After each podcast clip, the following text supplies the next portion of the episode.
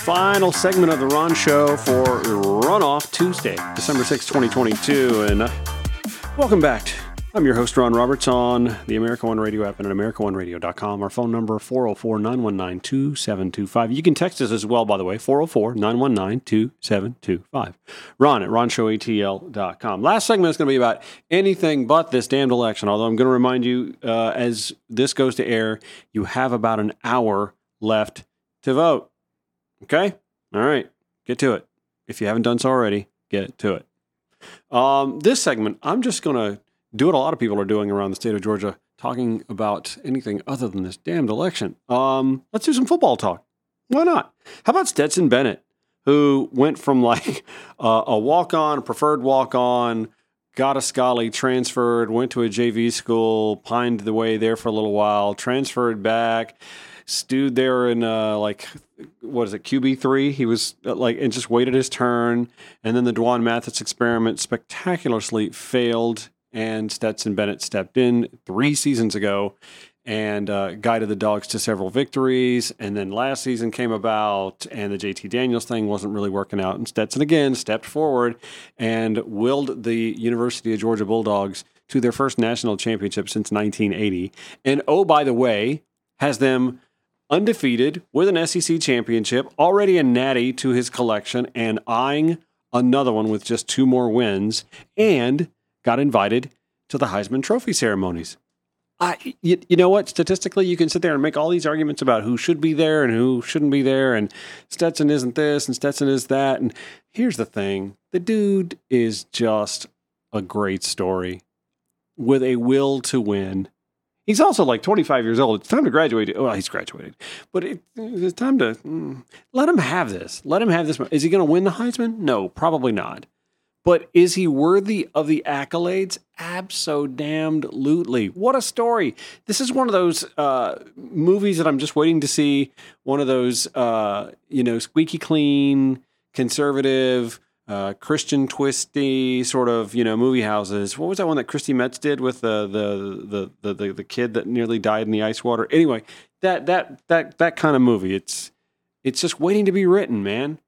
It's waiting to be written. What a great story he is, and uh, congratulations to him. Uh, I, again, I don't expect him to win the Heisman Trophy, but damn, he deserves the accolades. He deserves the applause. He deserves the recognition for uh, just sticking to what he believed in his heart. He grew up a child in the state of Georgia, a huge UGA fan, told everybody when he was a kid that he was going to play for the Georgia Bulldogs, and damned if he didn't, and damned if he didn't help them win a national championship for the first time since 1980. I'm just thrilled to uh, to, to watch this story continue to unfold. Obviously, as a Georgia Bulldog fan, but more importantly, just what a great story, right? Also, a good story. Uh, last week, uh, the Georgia Tech Yellow Jackets named Brent Key their head football coach. Well, who is he? Well, he was the interim coach that uh, guided them to a four and four record after they punted on their uh, head coach, and he's beloved by both fans and the team in the locker room. Not that you should always go with that because it doesn't always work out. Want to say Ron Jirsa was beloved by the University of Georgia basketball team when Tubby Smith left, and that didn't work out so well for Jirsa or UGA basketball. Uh, I'd argue Tubby either for that matter, although he got his one daddy. Um, so anyway, good to, good for Brent Key. I think that's a, I think that's a good hire. He was a Nick Saban disciple, like a fellow by the name of Kirby Smart, and he's already talking smack. He's already talking about like 365 days of the year. We're going to focus on beating that team across across the uh, on the other side of the state. Okay. Wait, is he talking about Georgia Southern? I mean, that's doable. Maybe. Maybe. Anyway, congrats and good luck as much as I can say it to Brent Key. I wouldn't mind if you decided to go, you know, uh, 10 and 1 every season. That one's always going to be either between the hedges or with UGA uh, band in the stands. But suffice to say. And here we are uh, on the precipice. I was watching this game last night. Did anybody watch the Monday Night Football game? The uh, the Saints and the Tampa Bay Buccaneers.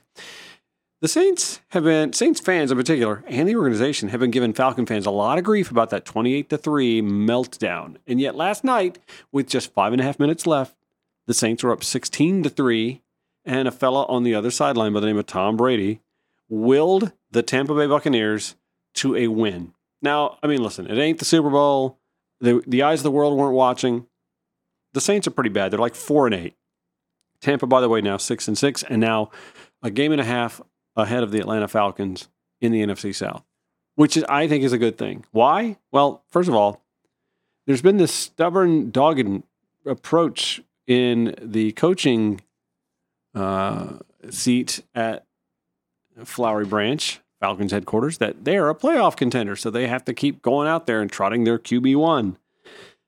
Okay, but we've we've seen what Marcus Mariota can be at his best, at his worst, and at his mediocre, and well, we're five and eight, and you could argue we could be at the very least seven and six, maybe eight and five, with a quarterback a little more capable and competent. I mean, I know we walked into a tough situation, but it ain't working. And this team is not going to have a future with Marcus Mariota as their star quarterback, right? So we drafted a quarterback, Desmond Ridder, last offseason, and he's yet to play any meaningful snaps. The Falcons have an off week this Sunday, and then they play next Sunday. It's time to see what Desmond Ridder can do, right? Because you've got quarterbacks like uh, CJ Stroud and Bryce Young, uh, Max Duggan, uh, and others waiting to be drafted next offseason. And for all the improvement that the Falcons organization has made with their running game and their offensive line, even their defense is a good bit better this year. There are a lot of bend, but not a lot of break. I'll give them that. It's time to see what they can do in the quarterback position. And if Desmond Ridder is the answer, great. You've got your guy, but you got to find out. You got four more games to figure it out. If he's not your guy, again, you got four more games to figure it out before you head into the offseason with the draft and free agency. Again, go vote if you haven't done so already. You've got exactly an hour to do so starting right now. I will see you tomorrow with the results on The Ron Show on the America One Radio app. Have a great one.